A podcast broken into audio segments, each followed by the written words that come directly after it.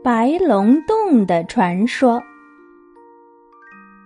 在很久很久以前，弥勒县城山清水秀，有一年来了一条黑龙，黑龙施了魔法，转眼之间湖水干涸，老百姓们无法继续生活。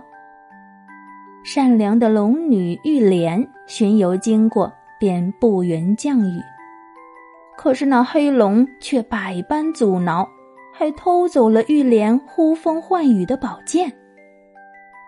一名叫阿青的小伙子带领着大家掘出了一眼清泉，这才使每一个百姓都喝上一点泉水，以延续生命。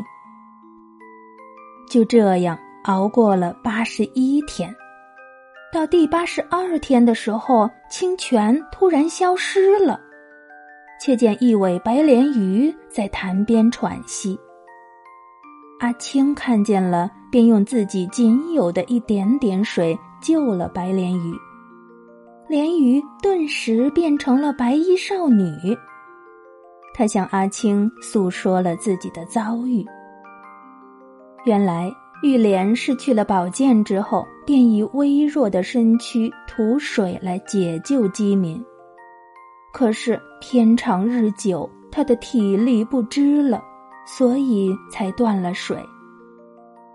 说完，她从头上拔下一根珊瑚宝钗交给阿庆，并叮嘱她继续掘井寻水。阿庆就用那根宝钗子终于挖到了清泉，弥勒县恢复了往日的生机。